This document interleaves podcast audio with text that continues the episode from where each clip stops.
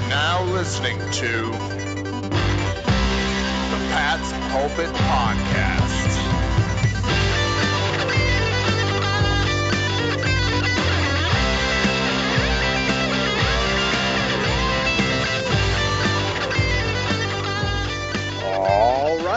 Hello, everybody, and welcome to the Pat's Pulpit Podcast. I am Alec Shane here with you, as always, with my good buddy Rich Hill to break down week four in the NFL. This would be the quarter mark in the NFL season in years past, but in the 17 game season, I'm really bad at math. I don't know what four to 17 is, and I'm not going to pretend to try.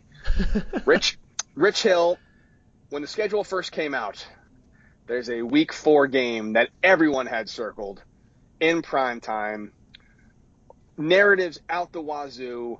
Everyone's going to be turning in to watch these two teams duke it out at the 8 p.m. slot as Week Four gets underway.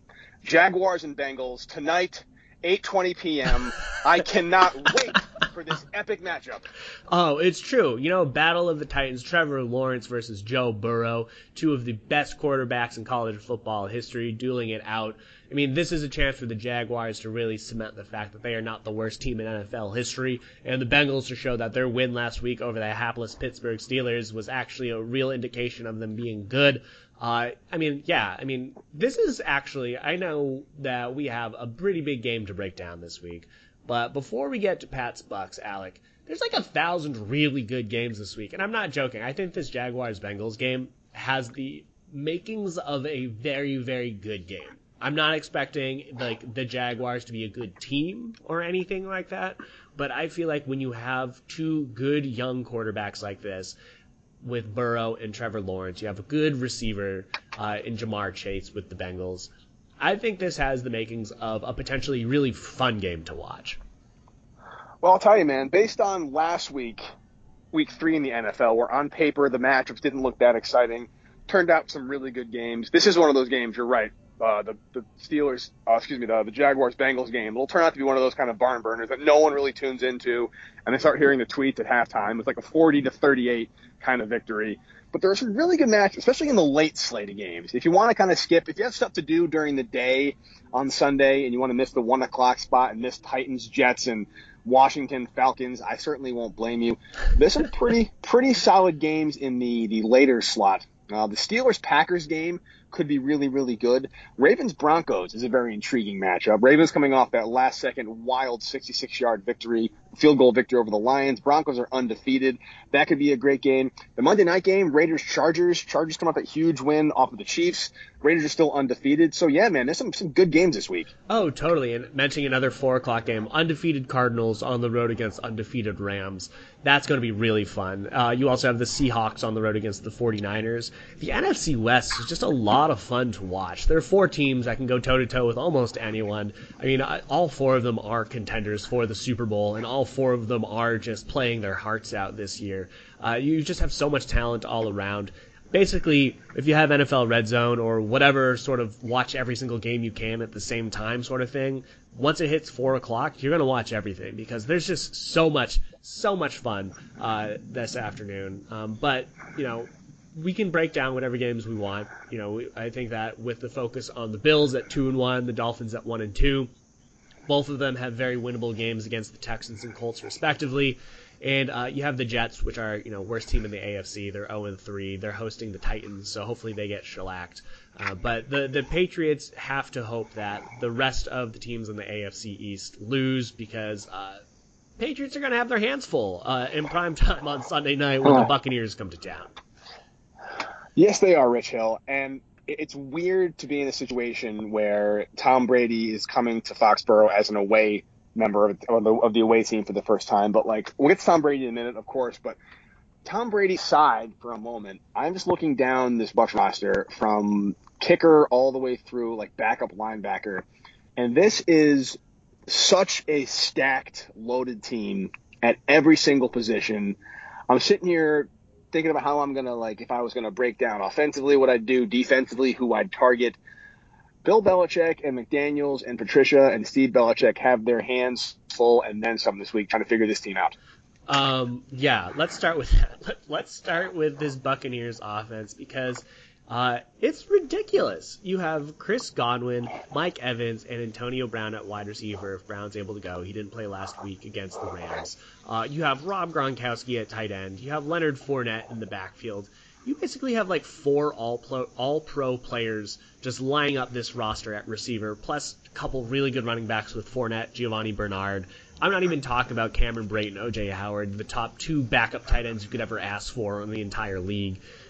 Tom Brady's having himself a career year already, uh, and, and, I think that if I am the you know Bill Belichick, if I'm Steve Belichick, Mayo, trying to figure out how I'm going to defend this Bucks team, I don't even know where to start. No, I don't either. I guess you know thinking that offense and defense it all starts at the lines.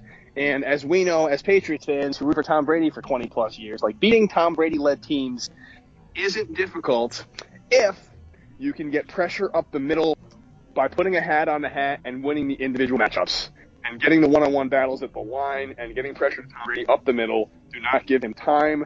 Do not let him step up in the pocket. Do not blitz him. Do not let him figure out what you're going to do because he will absolutely carve you up. He is better than anybody at diagnosing the defensive reads pre-snap. So I guess it's going to have to be one of those games where that interior defensive line and the linebackers have career days and make Brady's day very long by getting a lot of pressure on him because in terms of the matchups, secondary on receivers or who do you cover Gronkowski with? Is that Kyle Dugger? Is it Adrian Phillip? I, I don't even know. So I think if the Pats are going to win this game, it's going to have to be how basically the Giants beat the Patriots in 2007. It's get a lot of pressure up the middle and make Brady's day very long by hitting him a lot. Yeah, and you just gotta hope that it works. I mean, honestly, I think the one solace, perhaps, is uh, that you have no idea how the they're gonna line up. I mean, like the the fact is is that you have to put a hat on a hat and just hope for the best because this is a matchup game where. Uh, the the Bucs essentially just trot out their talent and say, try and beat us because we're going to beat you. And you have Godwin and Evans who are out there pretty much every single snap. Gronk is out there almost every snap, other than from a rotational standpoint, uh, where Brate will get a few snaps here and there. Uh, they have a running back on the field all the time with Fournette or Bra- uh, Bernard. But then you have Brown slash Tyler Johnson as that third receiver, Scotty Miller. Basically, the the the Bucs have a three receiver set. That's what I'm trying to say here. And so you know what they're going to come out with the Patriots have to say, are, how are we going to match up hat on a hat here? I agree. I think Dugger should be the one that covers Gronkowski. I think Dugger is having himself a very, very strong campaign. Uh, I, I think that he has been playing at every level of the Patriots defense, and he obviously you can't shut down Gronkowski. He's just too good. But I think he will give the Patriots a very competitive chance against Gronk, and so I'm excited to see that matchup you got to put J.C. Jackson in coverage against uh, uh, Chris Godwin and just hope that they can that he can hold his own. And then you put McCourty and Jalen Mills probably in coverage of Mike Evans. Perhaps this is a Joejuan Williams sort of situation with his size. That's why they drafted him. Uh, perhaps he'll get the matchup as well, and then you can put Jalen Mills in the slot, uh, whether it's against Brown, Scotty Miller, or someone. Basically, there's going to be a mismatch somewhere. Patriots, as you said, are going to have to compensate by generating a lot of pressure. This is still a very good Bucks offensive line, so there's not a lot of weakness in there. So if I'm the Patriots, the only way to win is by manufacturing pressure uh, any way you possibly can, because you're not going to win this game uh, just trying to play a lot of coverage. One area, Rich Hill, that has always plagued the Patriots for years, it seems, is receiving backs. Wheel routes out of the backfield. Yep setting up quick screens, the mismatches in the coverage in the middle of the field on the linebacker, these quick kind of shifty backs that can catch. The Buccaneers have that.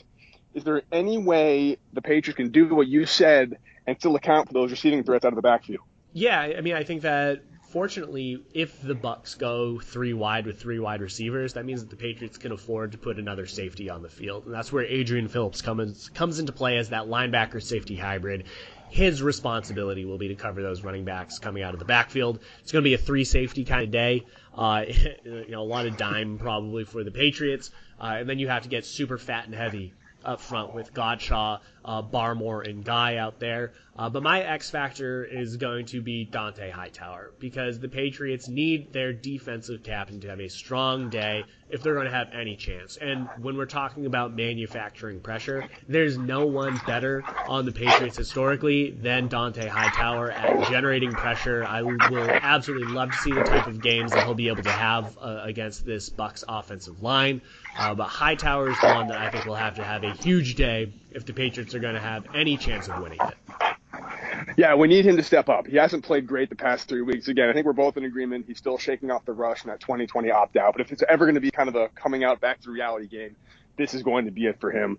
They know each other very well, Tom Brady and Dont'a Hightower, so maybe he's the guy they look to to if Brady's got any kind of a tell or if he's able to do anything pre-snap. We really need Hightower to use his veteran experience to help out the younger guys, particularly my defensive X factor, which is Barmore. Uh, I think Barmore is one of those guys who can get pressure. He can win one-on-one battles. He can generate in the backfield by getting to Brady early, collapsing the middle of the pocket, maybe opening up the lane for Hightower to come in on the blitz. Matthew Judon maybe working off Christian Barmore as well. But we need one of those bigger guys on the interior to cause some damage. And I think in terms of the skill set, the combination of size, speed, athleticism, I think Barmore's the guy with the best bet to do that.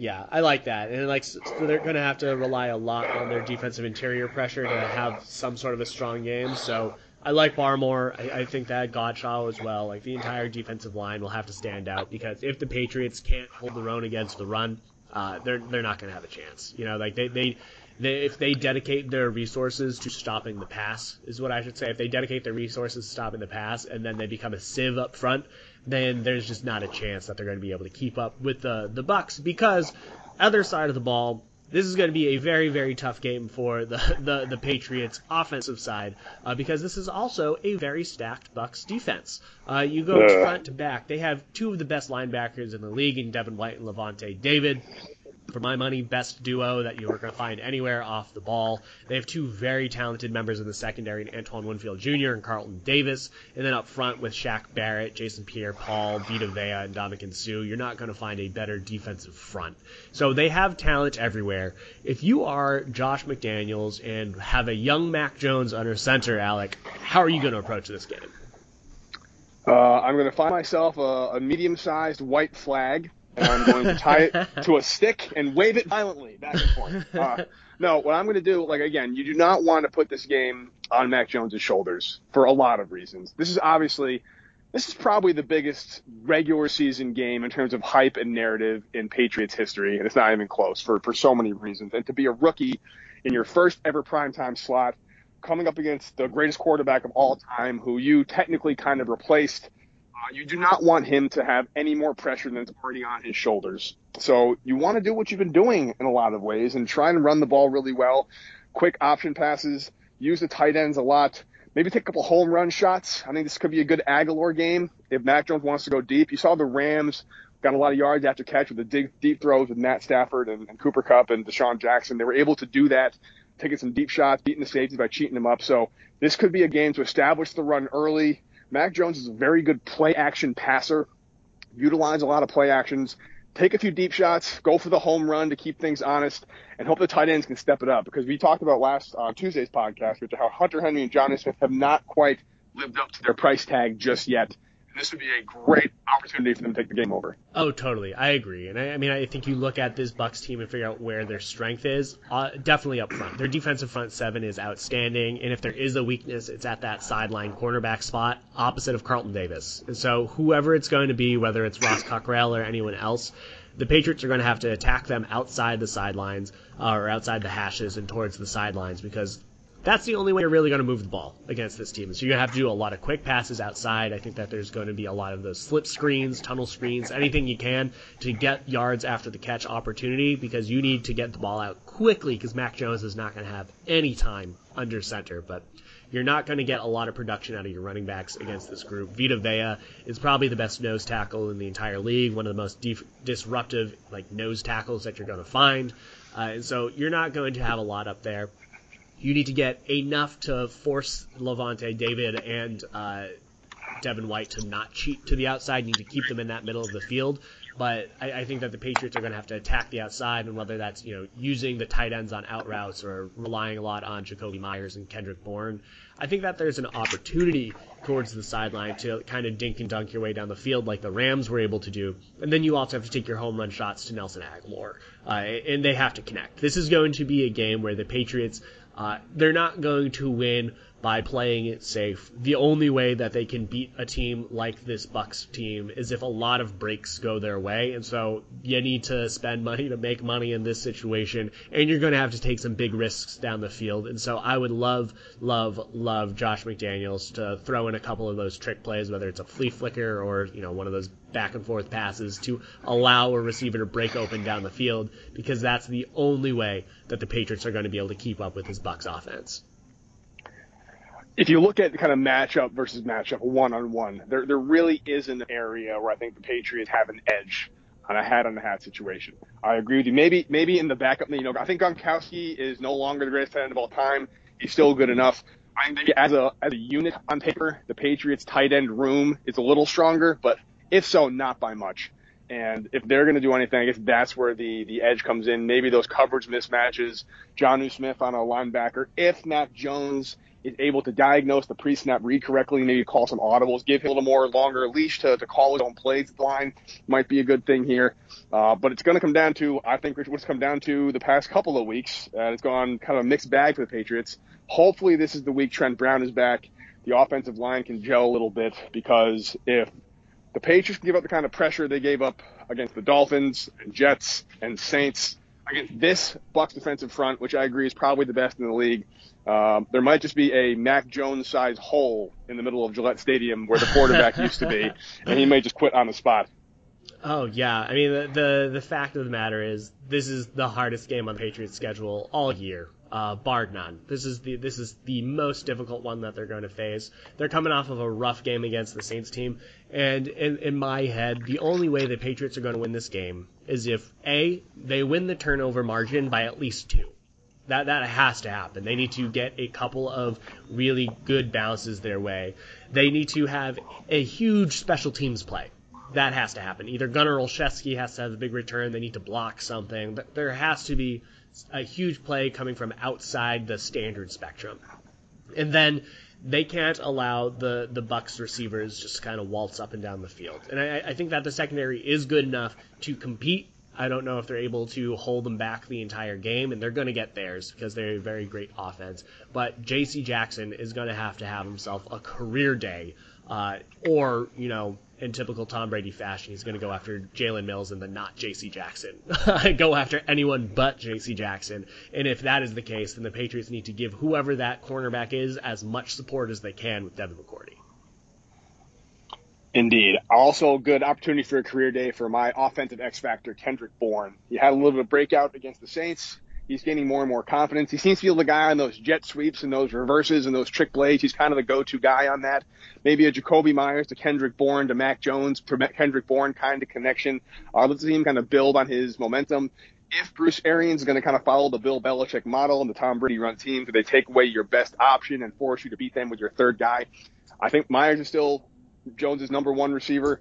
Bourne quickly become a good number two, and I think if he can be that maybe middle of the field guy that will allow Agholor to get open on the, one of those mm. two deep throws we throw, I think that could be a good thing. If he could be enough of a factor early on, get enough passes where they have to be cheat the linebackers over or move the safeties up or whatever it is to allow that deep play to happen, that'd be great. So hopefully Kendrick Bourne can continue some momentum. I like that. I mean, I, I think that I I don't disagree with that. I think that Bourne has a lot of potential in this offense. He does remind me a lot of Jakobi Meyers with his open field ability. I think they complement each other very well. Uh, and I wouldn't be surprised if we saw a lot of packages with both Bourne and Meyers on the outside with Henry and Smith on the line because it gives the Patriots a lot of flexibility.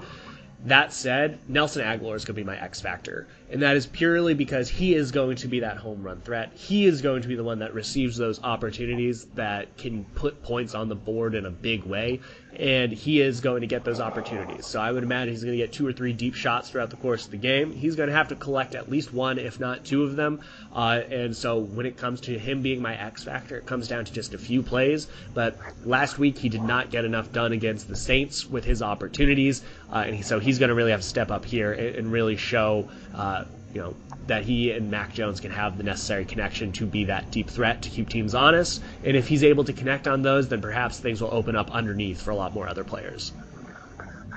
And none of that will happen if the offensive line can't get it together. So hopefully So they can gel enough to give Mac Jones enough time. Because no matter how fast you are, it takes at least four or five seconds to get down the field. And if it doesn't have four or five seconds to throw, it's going to be a long, long day for the Patriots. It's going to be a long, long week, or it's been a long, long week, I should say, for Patriots fans, because this game has been hyped since basically the schedule came out. Tom Brady's return. The narratives are already insufferable. They've been insufferable for so long. At least it's finally almost over. But this is this game, if nothing else, this will always be the game that Tom Brady returned to Gillette Stadium. And I love your take on this, Rich Hill. I mean, Brady's not the first legend to come back with a different team to his home stadium, get a certain kind of reception, a certain kind of re- greeting. I think it's kind of thing where maybe we cheer our balls off as soon as he gets on the field. They announce his name as a starting quarterback. Maybe he gets booed for his first series out. It's kind of like the traditional way to do it, to show your respect, but show you're still loyal to your, your team first and foremost. The wrinkle, though, Rich, is that Tom Brady is 68 or so yards away from breaking Drew Brees' all-time passing record. You can't write stuff like this. Being able to, the last record he needs, he'll Yep. get at Gillette Stadium against his old team. How do you think the NFL, the Patriots, the fans are going to respond to that record being broken on Sunday night? Well, yeah, there's going to be two different things. What they should do and what could happen. Uh, what they should do and what I hope happens is that the Patriots celebrate it because the you know you don't need to roll out the red carpet for someone for the other team by any means. Like you don't have to do a tribute video before the game starts. That's ridiculous. You don't have to do that unless it's like intentionally this is their final farewell and Brady seems like he's going to play for another decade, so you don't need to do that. That said, if you are setting an all-time NFL passing record and it's for your quarterback that was the franchise cornerstone for two decades, take a moment and celebrate it. Let him wave to the crowd. Let him do that. I don't care. 30 seconds is all that's going to take. You don't need a big production. Throw something on the Jumbotron that says, Congrats, Tommy, and then try and sack him on the very next play. You, you, I, I I think that you don't have to do anything huge from an overall game standpoint, but like, I, I think when he, I think it was the touchdown passing record, he, he won some sort of a record with the Patriots. Uh, that like you know when it was Peyton Manning, the other team, everyone stopped. It was like when Brady got it, nothing happened. It was kind of just assumed it was inevitable. And I was just like, I kind of wish that they took that moment because like he deserves it. He's the greatest quarterback of all time. He was such an important part of the Patriots franchise history, and he will forever be an important part of the franchise. And so, for them not to celebrate something like that, in my mind, would come across as petty, and uh, you know, it's not the same as trying to you know welcome him and give him a piece of the turf or anything like that.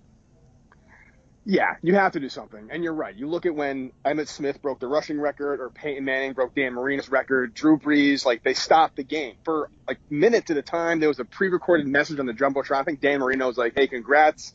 People make a big deal out of these things. I may be not remembering correctly, but I don't remember a single record any Patriots broken that's gotten any kind of fanfare at all.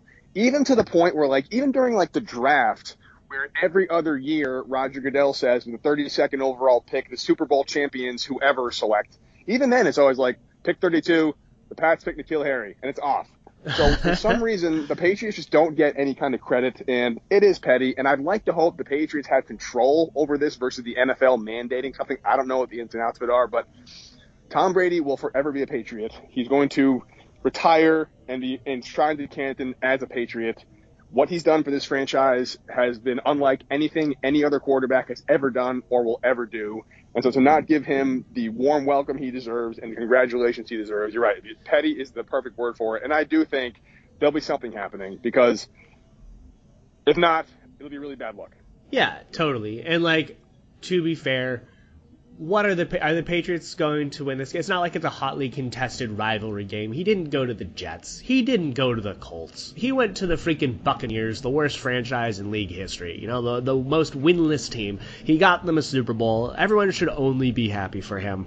Uh, and so for him to return uh, with the Bucks, I'll, I'll have you note as only a six point favorite which is the most laughable part of this return is that the Bucks are only a six point favorite. For the Patriots Yes. not to celebrate a record-setting milestone, and I want to emphasize celebrate the record-setting milestone, not even necessarily his return. Celebrate the milestone. They should absolutely do that because he deserves it. Patriots fans deserve it to be a part of it because you know what? If it was just two years ago when he got this record, everyone would be going nuts. Totally. And the only real problem is it's such a low number. It's not like he's like 240 yards away where he'd need possibly the whole game to get this record. It could be like three to nothing and he hits it with the game still very much in play and competitive and you got to stop it because he had like a you know like a 70 yard completion to Michael Evans or something like that. I I wish it, this this celebration when it comes was at the heels of like some kind of like blowout. The game's been over since halftime let's all just enjoy it. But uh, when this this record is broken, I'd like to hope that when this record is broken, it's still a game because Yeah. if this one's ar- this one's already over and Brady passes 70 yards, it's going to be an even longer day than we thought on Sunday night. Oh, totally. Yeah, I would love. I mean, honestly, I want him to break it in the first quarter so that they can celebrate, and then the final three quarters can be about the Patriots trying to do their best to try and win. Uh, because otherwise, yeah, it's going to be like a very weird moment if it comes down to like. It would be weird if he only had 68 passing yards in this scenario, but you know, if it's like a, a near tie game in the fourth quarter and Tom Brady needs to get this pass to set up a game-winning field goal attempt, uh, and so then he gets it with 30 seconds left, like that would be weird to pause the game and celebrate. And I'm sure also the Bucks would be like, "You're icing our kicker, don't do that." And so maybe Yeah. Belichick would be all about that. Um, but I, I think that if it's in the first quarter, it's early enough. It doesn't really matter in the scheme of like the momentum or like a big part of the game. Like, let it happen. I think it'll be great. Um, and honestly, I couldn't be happier that he's going to be doing it during his homecoming. No, it is. It's one of those things. It's, it's a nice story. Again, it would be nice if he did it as a Patriot, but again, it's just very rare that anybody finishes their career at his level with the same team. And good for him. I'm glad he's doing what he's doing. I still am a Brady fan. I actively root for him all the time. I am not rooting for him today, obviously. I hope the Patriots win this game, which is as good enough a chance to get to our predictions as any. Uh, Rich Hill, we both picked the pass to beat the Saints last week, so we, we were both wrong on that one and how wrong we were. But you still had the hammer because of your Jets prediction the week before. So you get the first pick this time. Patriots hosting the Tom Brady led Buccaneers Sunday night, 8:15 p.m. If I have to even ask, who you got? Woof. Um, big surprise here. I'm gonna go with the Bucks. Um, I don't think that this is going to be a particularly close game. I would love to be proven wrong here. Um, but you have a very good pass defense of the Patriots against a very good pass offense of the Bucks, so things kind of match up well. I think the issue comes with the Patriots offense being unable to compete with the Bucks. Um, so I don't think that the Bucks are going to necessarily put up like a 40 burger or anything like that, but I think that the Patriots will struggle to hit the high teens. So I'm, I'm going to go with the Buccaneers winning this one, 31 to 17. 31 to 17. All right, got it. That's similar to my, I don't think Tom Brady has any animosity towards Bill Belichick and the Patriots. I really don't. I don't think he hates his team or this franchise. I don't think he feels slighted or jilted or unwanted. I think it was just time for him to move on. Everyone kind of knew that. The Patriots offered him comparable money to the Buccaneers, but he just wanted to go away. And I don't think it's kind of thing where he's coming to burn the building down and prove what you lost. But I also know Tom Brady is an absolute maniac when it comes to competitiveness, and him winning over Belichick and winning big, even if he's not saying it directly, matters to him big time. Brady and Gronk Totally. are coming back. This is, I think, the Patriots. They're the last team he hasn't beaten, obviously. So this this will be 32 teams. He's beaten every single team in the entire NFL if he wins this, and he's still competitive and crazy enough to really allow that to drive him. They're coming off a loss against the Rams. Brady very rarely loses two in a row. Uh, I would love to see a 31-17 game. 'cause That means it's a little closer. I'm thinking more like third. like I'm thinking honestly, I'm thinking like 38 to 13 in this game. Uh, pretty big blowout. Over probably by halftime. And maybe the Patriots get a garbage time touchdown later on. I think we're going to see a lot of what we saw against the Saints, a lot of three and outs and a lot of defensive gassing. And uh, Brady goes absolutely nuts. Then he gets one to Gronk just because, gets one to Antonio Brown just because, and a, a 38-13, very comfortable Buccaneers victory that has most folks going to bed in the middle of the third quarter. Oof. Well, I hope I'm more right than you are. Uh, but we will be breaking this down next week. Hopefully, we're both completely wrong and the Patriots pull off the upset. That would be really fun to see. Um, Yeah. But, Alec, any final thoughts on week four uh, 23.5% of the way through the NFL season. I never thought I'd say this, but I cannot wait until this Tom Brady game is over. Oh yeah, yeah. I think that it'll be nice to have that in the rear view. Uh, get that, and so they can focus on the rest of the year. Alec, until next time, you have a good one. You too, buddy. See ya. Later, man.